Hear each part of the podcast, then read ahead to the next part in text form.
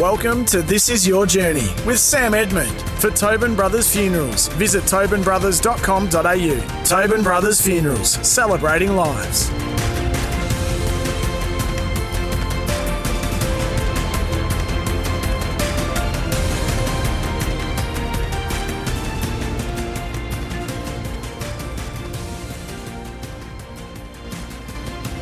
Hello, everybody, and welcome once again to the show, made possible by our friends at Tobin Brothers Funerals Celebrating Lives. And today, we're talking to an AFL umpiring great. Shane McInerney umpired a record 502 AFL games between 1994 and 2019, overseeing 26 finals and two grand finals. One of the best decision makers the game has seen.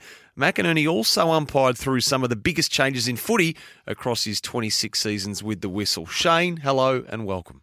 Uh, good morning, Sam. Uh, great to be here. Yeah, there are uh, a lot of numbers there. There are a lot of numbers. Been It's great. homework. it's great to talk to you. I mean, it and it has been great to catch up with you from time to time on SEN. I, there's a lot less red tape involved compared to when you would have had the whistle involved in speaking with you. I mean, I wanted to ask straight off the top: Do you, do you think the public would or could benefit more from hearing from the current umpiring group? I think communication to all stakeholders, I think, is always pretty. Important. But mindful that when you're in the job, you know, you're you're walking that sort of tightrope as well, because um, you know there's obviously a coaching philosophy that the umpires need to uh, support. You know, your own personal views on things, you just leave them at the door, because ultimately, what what the fans want, what the players want, and what the game needs is just a, a consistent outcome from umpires. So I, I think in that way, you probably get a little bit of a cookie cutter type of response Yeah. with the greatest respect. I mean, there's a lot of great personalities, and I I know there's uh, a couple on uh, this station that you use. But when it comes to getting into the nitty gritty, you're probably going to get the rehearsed response. And I probably shouldn't assume that they all want to do it either. I mean, I'm not sure what percentage uh, are happy that, to stay in the background, or some that would like to speak more. Yeah, it's it's a pretty broad church umpiring. So Yep. you've got your very uh,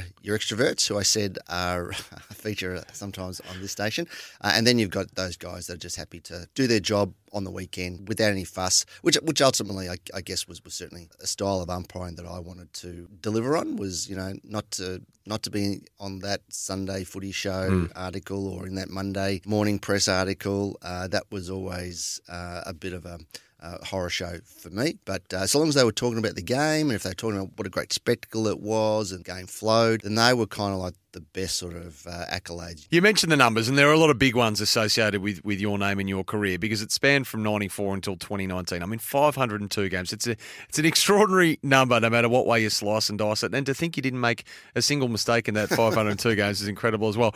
But to do it for that long, I mean, we, as we just touched on there, the scrutiny, the criticism, the ridiculously high bar we expect our umpires to uphold. I mean, does your longevity suggest that that doesn't take as much of a toll, or was it a ongoing battle? Oh, look, I, think it was just a case of just staying in the moment, Sam. Like everyone that umpires football, particularly at the AFL level, love football and love ump. And I think that um, that environment, look, that's just that's just the challenge. And that's that's why guys can, you know, physically and mentally, so long as they can uh, endure that, um, they'll they'll sort of uh, respond to that challenge. I mean, I I guess the thing that that that made the experience great was the great highs, but also the low lows. It- It's it's that range of emotions that think, well, what else am I going to be doing on the weekend? Hmm. Playing golf, you know. I mean, it was just a, a a great opportunity to be involved at elite sport at the highest level in Australian rules football in, in Melbourne. I mean, it's it doesn't get any bigger than that, and and with that, you know, it, it, it, it does come that, that sense of pride, and you know, there's a little bit of ego there as well. I mean, it's it's great to be out and about on the weekend and socially, and people want to come up and talk football and get your perspective on things. So it's it's nice how. Uh, But that would work for you and against you, though, I'd imagine.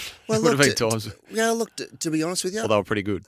pretty good. Yeah, I think people just love to sort of talk football. Yeah. I think, and I think that's one of the great things about sport in Australia when you compare it to see sport overseas is that while supporters and fans will be passionate about their club and, and, and, and, and their players when the game's on. When it's done and dusted, they just want to talk about how the game worked, not Hmm. so much about any lingering issue, l- lingering frustration. So I was never really, you know, ever uh, made to feel sort of, you know, uncomfortable. The other half of your life, or three quarters of your life, what did you do for a job back then? the same company I'm sort of working with at the moment, believe it or not. So I've al- always worked uh, full time, and, and I- I know that that's always been a, Yeah. A subject that comes up from time to time about you know the, with demands on umpiring. You know, why don't we make it full time? And certainly when I first started, you know, uh, back in the nineties, the amount of contact you had to have was pretty minimal. But I guess as clubs got full time, clubs were using their players. You know, six days a week. They wanted access to umpires. You know, clubs then were tr- started to train, you know, um, during the day. You know, I can remember very, very early in, in the career, you know, when Fitzroy were training down here at uh, Lakeside Oval. You know, training there would start at six o'clock at night. One or two floodlights on. You know, Lakeside Oval, not the greatest type Mm. of conditions. But as, as clubs then moved to that full time training during the day, um, they just needed access to more umpires. And I know that's where where the conversation's gone about. You know, if you have full time umpires, then they can be made available to the clubs during the time that they need them. But I've always found that to have something outside of football is really good. I was going to ask you, where do you sit with it? Yeah, so, I mean, no. should they be? Should No, they not be? No, I wouldn't even, even entertain the idea. Look, I, I know there's some guys that uh, that are at the moment probably source most of their income through umpiring, um, but so long as you've got something there that really takes you away from it, because you, a week's a long time between opportunities, and, and if you have something that's a, a bit you know bit, bit of a, a scratchy effort on the weekend, you know that can hang on you days and days and days. But I always found getting back into into an office environment and getting back into a professional environment let me just park all that stuff. So, what is your office environment? What is your profession? Yeah, so I uh, I work for a mining company. Uh, it's a privately owned uh, global company, so based in North America. So I'm a I sort of manage risk and uh, quality assurance. Okay. So I've been with that with that business in different ways, shapes, or forms for about 25 years. So so things have been pretty stable. You know, I umpired for about 26. Worked for, for this business for um, that length of time as well. Make no mistake, there were times where I had to be in two places at once because, um, you know, d- despite the different conversations I would have with our geologists about trying to find a mine site with a with with with a, with a CBD postcode, uh, they could never kind of find one. So, but you just worked out where you needed to be. And look, I was very fortunate that both my secular uh, employer, call them, and the AFL were quite understanding and appreciative that there were times where you had to, had to make a choice, and sometimes you, you jump the work way, sometimes you jump the football way. Uh, but it was always always uh, supported. This is a personal question, but I hope there's a way to answer this without making it specific to you. I mean, what does an AFL umpire get paid? I mean, Yeah, roughly. no, that's okay. Um, I, I think it's one of the more curious sort of uh, questions that, that, that come up, and, I think that's the thing that, that talks about why people have talked about full time because it's certainly a full time salary. So Right. every umpire is on a one year contract. So I was I was on a one year contract every year for, for twenty six years. So Every single one. Every and it's single one. renewed at the end of the year. uh, yeah, Or hopefully, hopefully, yeah, yeah. Or reviewed and renewed. Yeah, Yep. yeah, yeah, yeah, absolutely. I mean, th- there is a you know continuity of employment, but it's it's not as you know as uh, drastic as that. But mechanisms uh, in that contract, which was negotiated over like you know it'd, be a three or five year type EBA agreement. If I think about where the guys will be coming to this year, you know, uh, CPI is a pretty good inclusion in most contracts. Perhaps for the last twenty years Hmm. hasn't really been that that effective, but where where inflation is now, I'd expected a first year guy to be on a six figure salary now, And, that could range anywhere up to, I mean, what would the so top I, earners yeah, I, I I would think the top earners, and let's talk about those guys that get the grand final because it Yeah. means they've umpired each week of the finals and they've got their bonuses and the match payment for the grand final. Of course, that that'd be at uh, very close to two hundred. Yeah, right, okay. Yeah, so it's just a great Yeah. opportunity, and you know, I mean, uh, I know that that's what it's like at the elite level, but but to be honest with you, you know, I just started in country Victoria, and you know, I just love my footy, and you just don't know where it can take you. We'll come back to that. I, I, I don't feel too dirty now asking you who you grew up barracking for, but who did you barrack? Or do you allow to answer that even now? Ah, look, some people, some past umpires still feel a bit awkward about Yeah, it. Look, fair enough. I, I don't. There's a reason why I'll, I'll say it. Look, obviously, you know, all umpires love football. You know, I mean, it's not like Yeah, it's not yeah. like you were the one kid in, in the Yeah. playground at you know at the age of 10 or 11 We're saying, neutral. saying why don't I feel like I Yeah. barrack for a team? Oh my God, I must I must be an umpire. Um, Carl, I went to a um, a school taught by Catholic nuns, and uh, and we had one uh, a sister Patricia. There's a very funny story about Sister Patricia that I might, tell a bit later. Who was a rabid Carlton supporter. So half the half the class, as I can recall, were Carlton supporters. But the reason why I don't mind uh, sharing that. Sam, is because there's always been that you know that that under undertone uh, in the public. Oh, you know the umpire's wearing you know black and white jocks. You know he's got you know he's, he's got the Collingwood Guernsey underneath. I just say, listen, ask any current supporter what the success has been like from ni- from ninety four to two thousand nineteen. Yeah. And if that is not evidence or proof Yeah. that umpires have no influence on games or outcomes of games, then I don't I don't know what is. Is it almost like you guys take a vow when you come in and you just strip yourself of all? You just that's another life that you've parked and forgotten, and and you just completely disassociate yourself as it's as simple as that, isn't it? It's all about being professional. It's a good question. Yeah, ultimately, it is. But when you first come on the list, you've been watching AFL football, and now you're umpiring. So, I, reflecting personally, um, I guess the first few years you might be just a little bit, I won't say starstruck, but you are quite in awe and, a bit, and very respectful of these players. But as you get a little bit older, players start getting a little bit younger, and you realise that ultimately they're just normal people that have an extraordinary skill and opportunity display that. Uh, that sense of sort of, you know, I see you on TV, therefore, you know, I act differently, that, that dissipates really, really. And in the end, the one thing you do end, end up doing is probably just end up having different personal relations with diff, different mm. players from different clubs, just guys you get along with, you know. Yep. If there's an overseas trip somewhere or a national rules trip somewhere or, or whatever, you find yourself in, in, Yeah. in the same space and you get to know each other better. You're listening to This Is Your Journey. It's all thanks to Tobin Brothers, that family owned business since 1934. So, raised in Ballarat as the eldest of five, Shane McInerney pursues a playing career before umpiring captures his attention. You're listening to This Is Your Journey with Sam Edmund. For Tobin Brothers Funerals, visit tobinbrothers.com.au. Tobin Brothers Funerals, celebrating lives. You're listening to This Is Your Journey with Sam Edmund. For Tobin Brothers Funerals, visit tobinbrothers.com.au. Tobin Brothers Funerals, celebrating lives.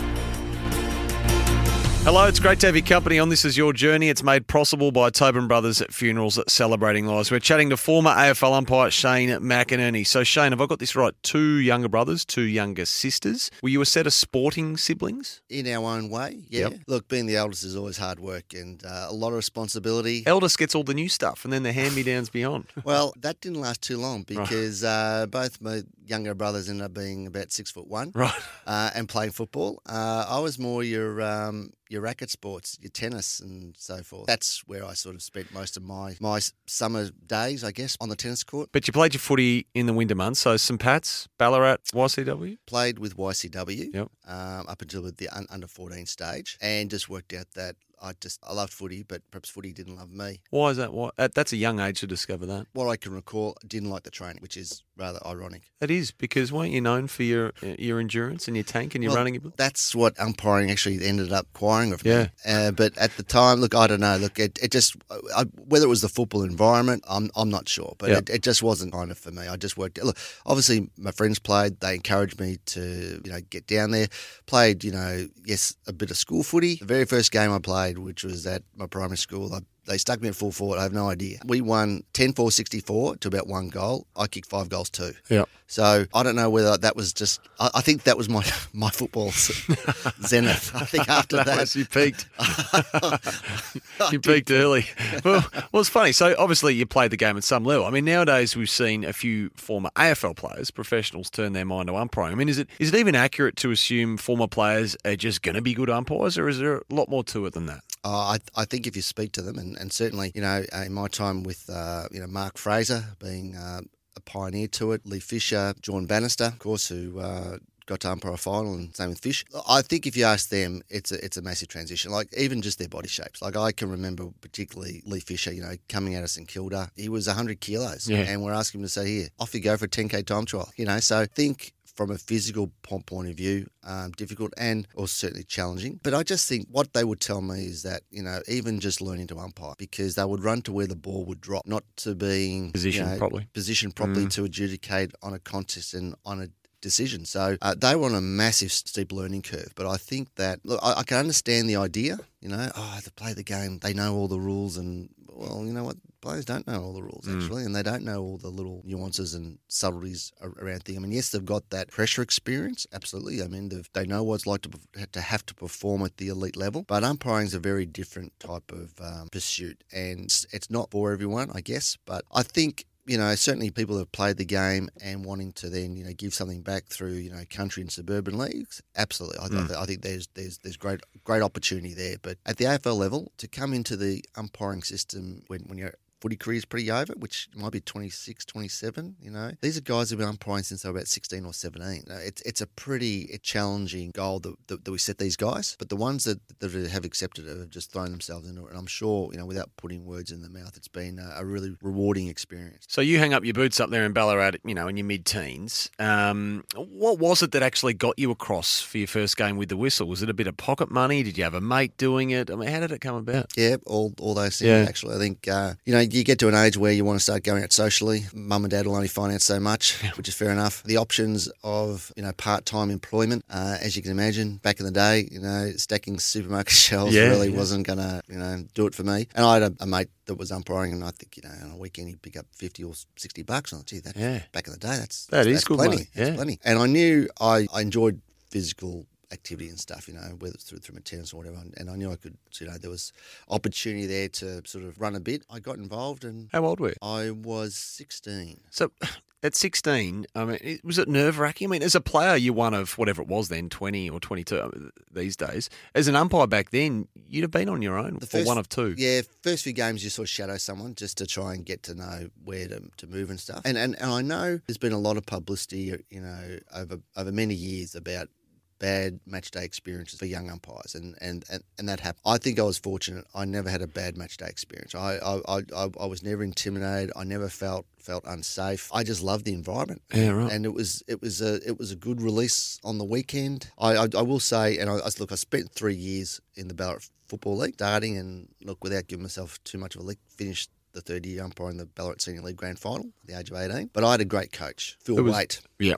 who uh, some of your listeners might uh, associate that name with uh, another event that happened down at the Lakeside Oval. Mm. Oh, yeah, where, yeah, the um, infamous- yeah, yeah. the infamous uh, issue with um, The the. Mm. Collingwood player, yeah, in the um, reserve grade game. So, but he was um, he was incredibly supportive and just gave me it just was very positive and gave me a, a heap of confidence. So, because we, spend so much time talking about player pathways, I mean, what about umpiring pathways? Have they changed significantly for the better, or is it, your understanding is there still some significant work to be done? Well, I know my pathway. It was really my coach just getting in touch, you know, di- dialing up the the, v, the VFL then and say, hey, um, because there, there, there were umpiring scouts, if that's what you, what you want to call Yeah. it. So I think it was, you know, each each league would, would have its, its umpiring group, and then from time to time there'd be someone from the VFL that would come out and you know watch a game, and then based off their assessment whether there might be opportunities going forward. You know, in, in my case, I didn't feel like they wanted to go all the way to Ballarat, so I did a game back at Smarsh. But that was a positive experience. And then and then later that year, I got an invitation to come down and umpire the AFL under 19s. So and that's when they then had a bit more of a look at you. But I was Mm. still tied with Ballarat. But at the end, end of my last season there, there was an invitation to, to come down, try that for the development squad, which was being managed by uh, another past umpire by the name of Glenn James. That I'm sure most of Mm. um, most people are familiar with.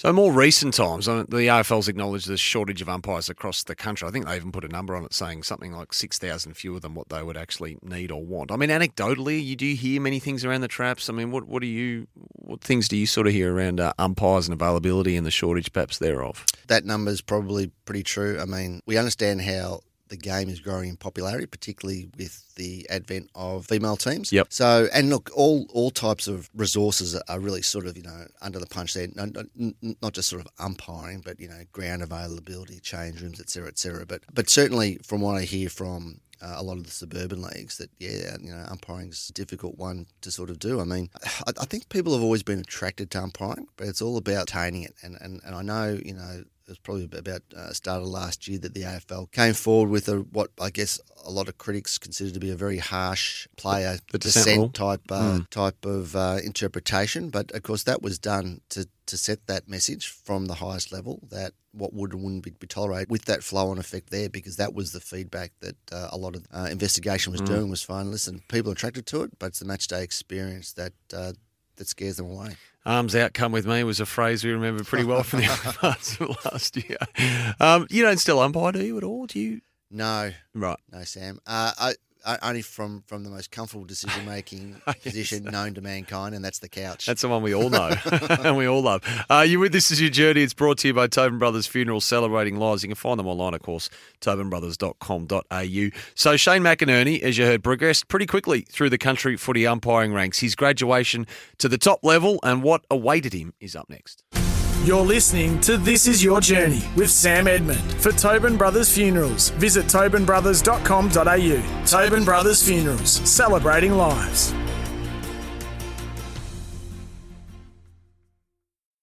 You're listening to This Is Your Journey with Sam Edmund. For Tobin Brothers Funerals, visit tobinbrothers.com.au. Tobin Brothers Funerals, celebrating lives.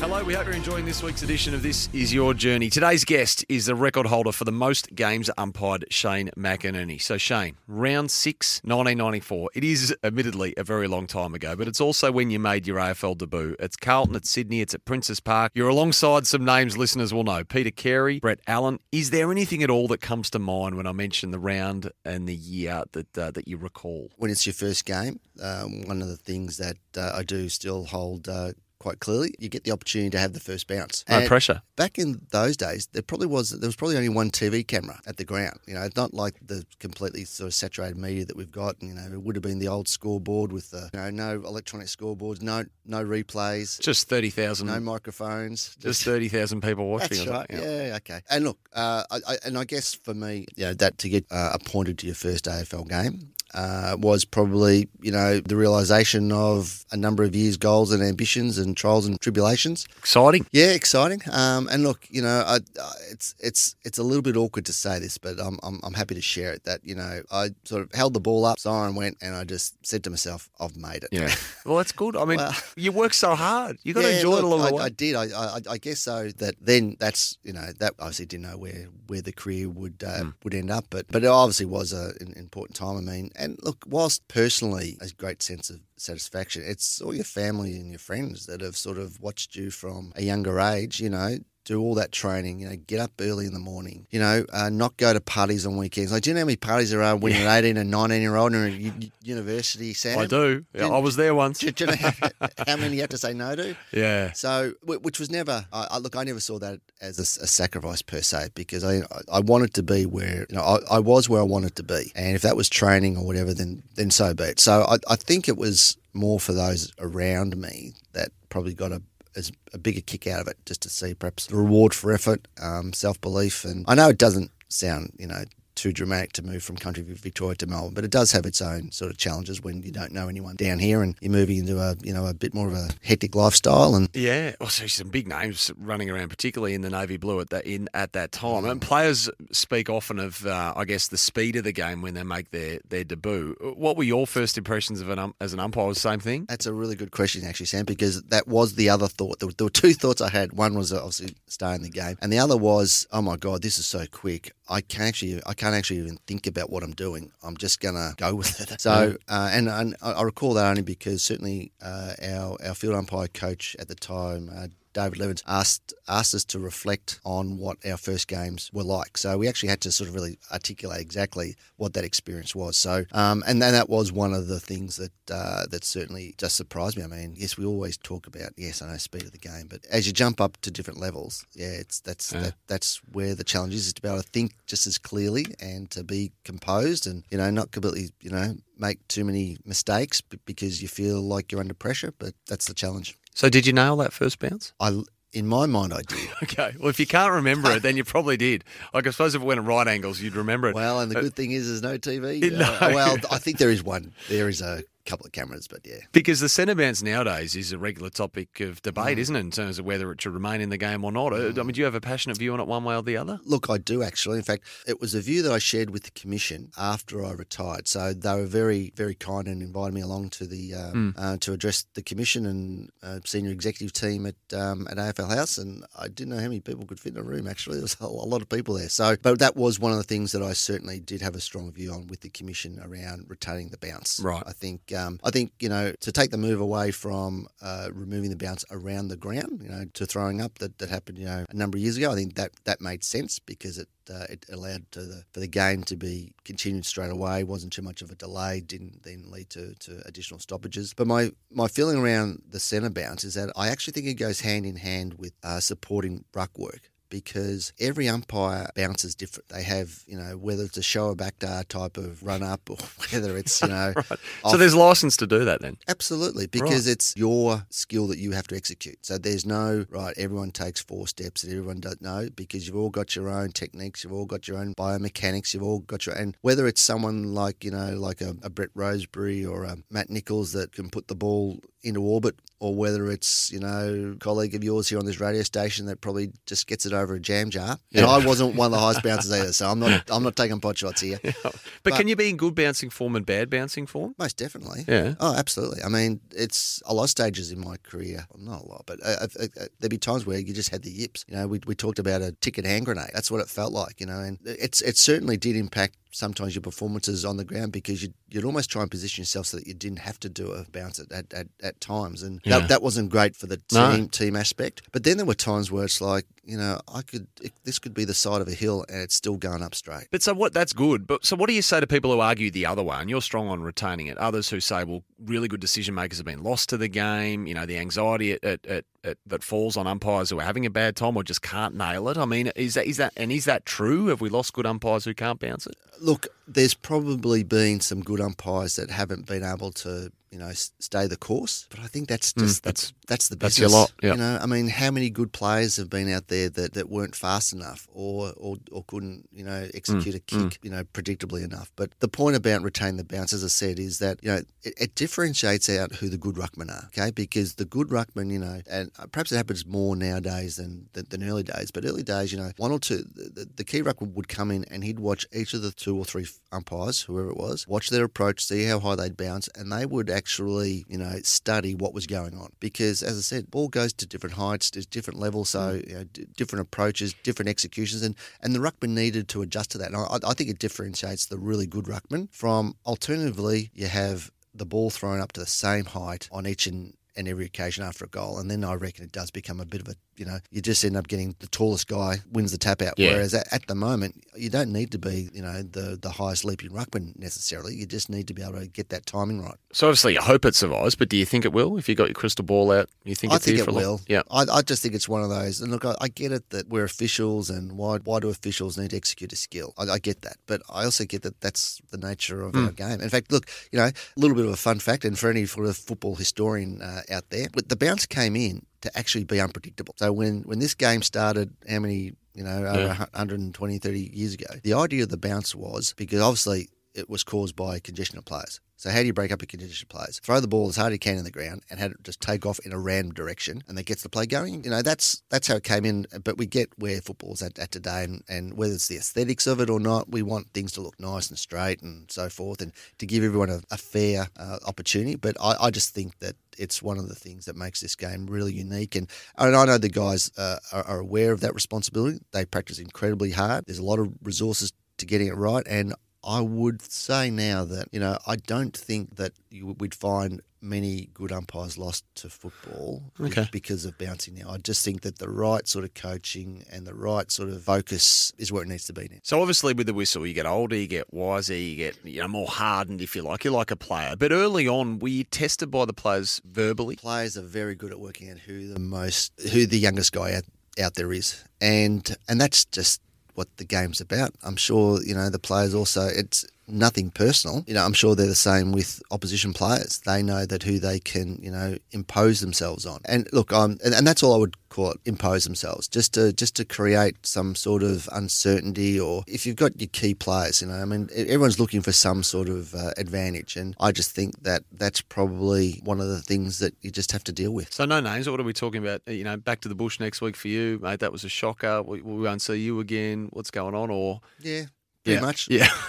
all all the above now. And look, it's it's a really uh, again, it's, it's, it's a good question, Sam, because in, in, my early days of umpiring, you know, that was one of the things that probably distracted me the most. I'd, I'd, be thinking about what my comeback lines would be, right? So any young umpire over there, just focus on the rules. But I was thinking about what some comeback lines would be when I was challenged because I, I felt like I had to earn my spot out there and the players major earn your spot. Now, it wasn't so much having the last word per se, but it was showing that you could stick up for yourself. So how did the verbal change over time, uh, from player to player, player to umpire? Voice? Did there become more of it? Did there become less of it? Is the game too fast now? How did you would you would you compare from the start to the end? Uh, absolutely, and on um, technology because all the umpires are, are mic'd up. So that's put the muzzle on the players to some degree. Would yeah, you say? Yeah, yeah, yeah, right. But but that's not the only reason. I mean, yes, Mm. the speed of the game. You know, they've got a role to, to play, and you know, argue with the umpire. I'm sure that you know, whilst the coaches, you know, cameras always flick to the coach's box after a decision, and there's a sort of expression of frustration. The players don't let get to them either. I mean, that's for the coach to do, perhaps so, but the players don't get as animated as uh, as, as what we see perhaps in, in the coaches' backs from time to time. But look, early days, uh, it was a bit of a free for all. That was how the game was played. It was about imposing yourself on on, on everyone out there as, as, Yeah. as, as a player and so forth. And it goes without saying that perhaps what was said then wouldn't be acceptable in today's day and age, which, which is good. I'm sure there were players you got along well with and others that you just never quite clicked with, no matter what you or they tried. I mean, building relationships with players, though, I mean, how important do you think that was and, and still is? Um, as you get a bit older, absolutely it is. Uh, I think uh, you know everyone's out there to try and do the best job they can. Um, it's a fine line though. I mean, you don't like I never had. It wasn't like any player asked invited me around their place for No, I'm, I'm, dinner one yeah. night or No, I'm uh, speaking on field. Yeah. or, or, or anything like that. You had a, the, the, the healthy respect for each other, and, and, and you know you you would agree to disagree at, at, at times, but but you knew that you know what each other was saying. There was no sort of undercurrent to it. There wasn't any sort of angle to it. It Mm. was listen. I reckon you might have got that one, one wrong, and and look, I always felt at times you had to admit to it as well. Sometimes think, yeah, look, I reckon I might have jumped the other. Perhaps I should have jumped the other way, but And coaches could say more than obviously what they can now. Did you ever find yourself driving home or picking up the paper the next day? He said, What? Denis Pagan referred to one of my bouncers after a game. I think they were playing Collingwood or Hawthorn or someone at, at the MCG, and uh, I think they were they must have lost by five points or something. Oh, and there was a centre bounce that went oh my god, how's your memory? at right angles. no, no, no, no, not, one of no, those? No, that was not me. No, No. no, that, that was that. No, That came to mind, that- sorry. that- no, that Innocent, That, okay. innocent. No, uh, he referred to a, to a bounce of mine as uh, Chicken Little. Right. As It's a- obviously an important bounce. Well, look, any game towards any passage of play that's getting towards the end of the game is always magnified. And obviously the Kangas greatly. didn't benefit. And I don't think the Kangas, but but, I, but having said that though, it wasn't a, it, it wasn't no, not the one you're referring to. I know the one that you're. What was that game? referring I can't remember. It was North Melbourne Collingwood. Right, yeah, on, right at the end. on a Friday night. It, was, Yeah. it was round four because uh, round five Collingwood were playing us, Essendon the following week at an Anzac Day game, and Collingwood came out of it the worst. And I actually had the centre bounce to start the game. That uh, the following week, and there was a bit of a Bronx cheer. It did go straight, which was all right, but there was a bit of a Bronx cheer. It did so- come to mind. Uh, we're talking to Shane McInerney on This Is Your Journey, thanks to Tobin Brothers Funeral Celebrating Lives. We'll discuss Shane's, well, his best and his worst decisions, grand finals, and a little bit more after this. You're listening to This Is Your Journey with Sam Edmund. For Tobin Brothers Funerals, visit tobinbrothers.com.au. Tobin Brothers Funerals, celebrating lives. You're listening to This Is Your Journey with Sam Edmund. For Tobin Brothers Funerals, visit tobinbrothers.com.au. Tobin Brothers Funerals, celebrating lives. It's been great to have your company here on This Is Your Journey. Thanks to Tobin Brothers Funerals, a family owned business since 1934. Former AFL umpire Shane McInerney has been our fascinating guest today. Shane, we were speaking before the break, I guess, about your interaction with players, and you mentioned the wiring of field umpires for sound. I mean, when did that come in? And I guess how big of a jolt was that for you and your contemporaries at the time? Uh, it was a very big change of behaviour for us. Look, it came in, I'm going to say it probably came in about the mid 2000s, Right. I, I think, for, you know, with the different media rights deals, different TV deals, um, you know, whether what we see in North America with officials being mic'd up, etc. So I can't remember. Was it TV driven or AFL driven? It was more TV TV driven. Yeah. it was it was TV driven, but the umpiring department, the umpiring group realised this is fantastic because now we can coach on communication. Yeah. Because up until then, you were really coaching on You're decision making, and Yep. and you know, there's a story from very early on in, in my career. I was an emergency uh, at uh, Moorabbin. Uh, Hawthorn were were playing St Kilda, and um, Dermott Brereton was was carrying on at uh, centre half forward and throwing St Kilda players over his shoulder and imposing himself. And as emergency, you had to bang get out there. And the message then was when you cross the line, you gave a message. You didn't get halfway out and, and come back. So um, it's about a hundred metre run. I'm running out there and thinking, what do you tell a five time day, five time you know, premiership player uh, uh, to settle down? So I ran out there. I've said, settle down. And he just looked at me and said, "Get back in your box." I thought that's pretty good advice. So I've got off the ground anyway. After after the game, the the match day observer said, "Listen, what did you talk? What did you say to him? Because you settled things down really well." I said, "Oh, you needed to get on with the game." And I just made stuff up. Now, when the microphones came in, you can't make stuff up, right?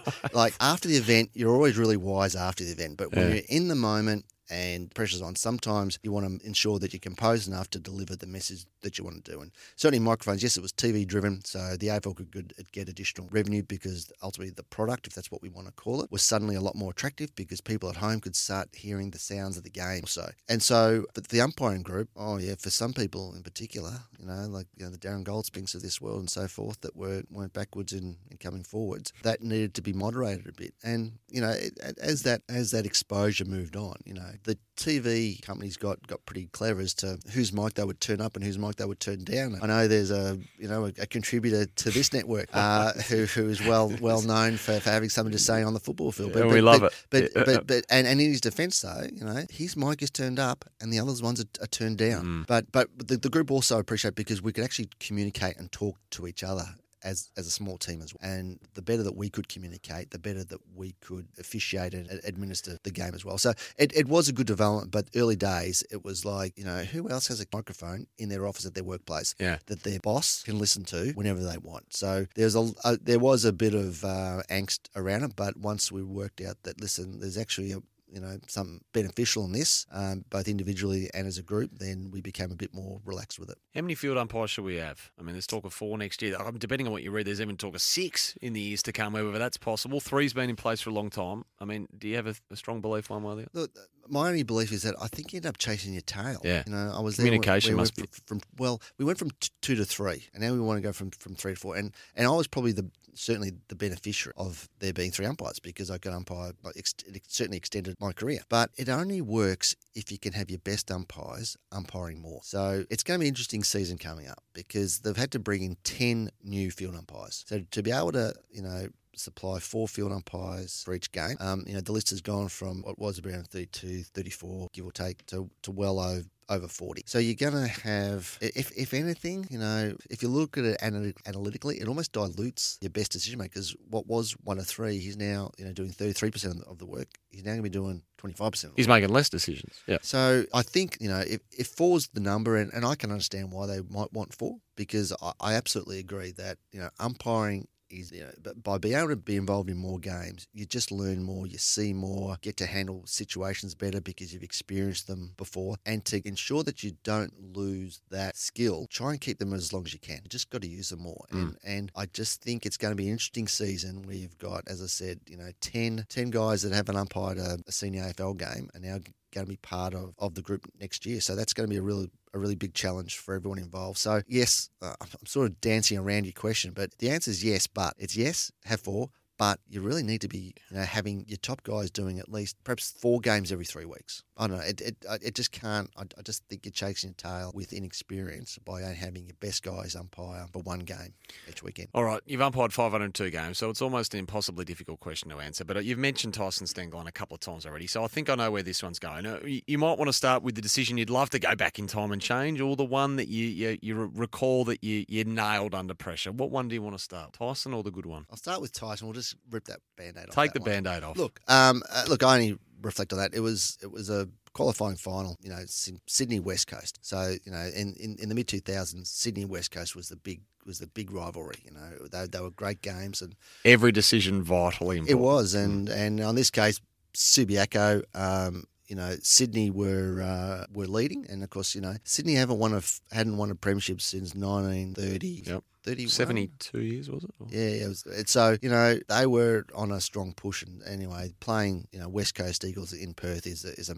massively tall order. They were winning the game, and look, I got involved in a, in a decision. So if there's one that I, I could have taken back, that would be it, and not just because of that game, because it undid a really great season. I, I was uh, I'd been selected to represent uh, AFL umpiring at the international rules carnival that, that was going to be played later that year with Australia and Ireland. So you know you're a, around the mark if you're getting those type of opportunities And look, Leo Barry, who became a star a few weeks later, um, was um, Manny a mark and watch his opponent. His opponent moved, moved off his line. Stenglein came in. I, I, I thought Leo Barry had gone and blocked Stenglein and you know knocked him off his line. Seven off the footy, and a three. This is controversial, this decision. I reckon the Eagles player was running towards the Sydney man on the mark. We'll see it later, but Stenglein, he gets the free kick. Well, that is controversial to say the least. Stenglein has got it. Is this a turning point in the match? Tyson Stenglein. A controversial free kick from right on 50. Has kicked the goal! Yes, he has! This is a controversial decision. Leo Barry running to get past the man on the mark. Stenglein, the man on the mark, takes a step in his line. I reckon the umpire's got it wrong. Shepherding? I reckon the umpire's got it wrong.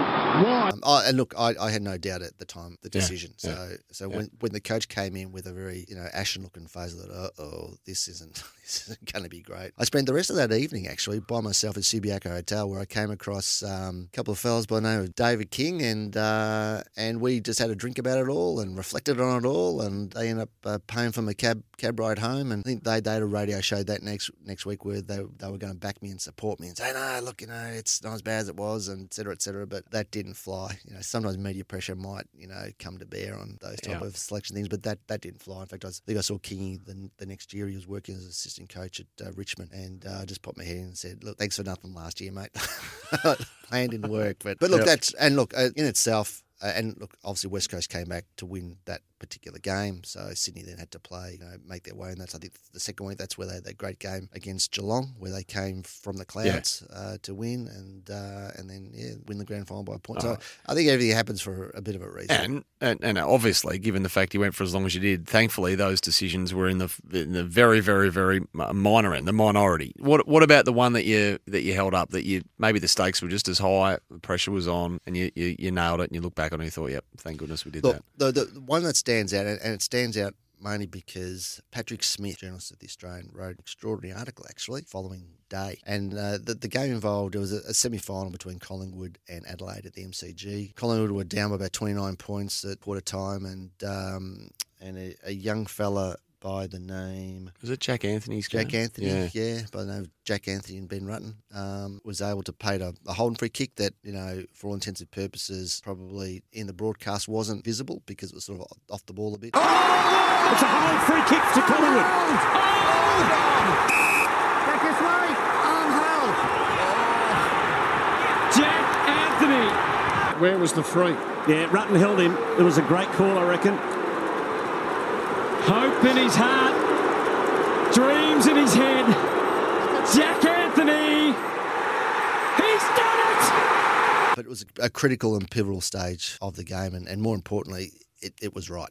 But look, he's then gone back, kicked the goal 20 seconds later. Collingwood are in, in, into a prelim. But Patrick Smith wrote uh, an extraordinary article just around around how I would have been feeling. So he sort of I'd never spoke to him before he wrote the article. He, he wrote the article about me in that decision. That was something I hadn't never seen before. I don't think uh, any of my colleagues had sort of read before, and it was ex- it was just uh, extraordinarily humbling. Um, a journalist of that of that caliber to write that particular um, particular article. So you umpired. We're nearly out of time here. 2004 grand final, which was uh, which was a historic one in some ways because Brisbane were going for four in a row and they were stopped by uh, Port Adelaide. And then 2007 you're back for Geelong and Port Adelaide. So I imagine these are the, the moments that you look back on with great with great fondness. Oh yeah, obviously. I mean, Yeah. they're the culmination. Of, if I was saying to myself after the first game I've made it, well then absolutely for the grand final, that's that's the absolute absolute pinnacle. And yeah, the 2004 Brisbane looking for four in a row. Port Adelaide obviously ended up winning their first. People recall Choco Yeah. images, you know, pulling up his necktie, and uh, are they chokers? Aren't they chokers? Because the previous few years had been very frustrating for, for Port Adelaide supporters. And then yeah, 2007, what should have been a, great game. 'cause I think Port a couple of weeks before had knocked off Geelong down Yep. down at uh,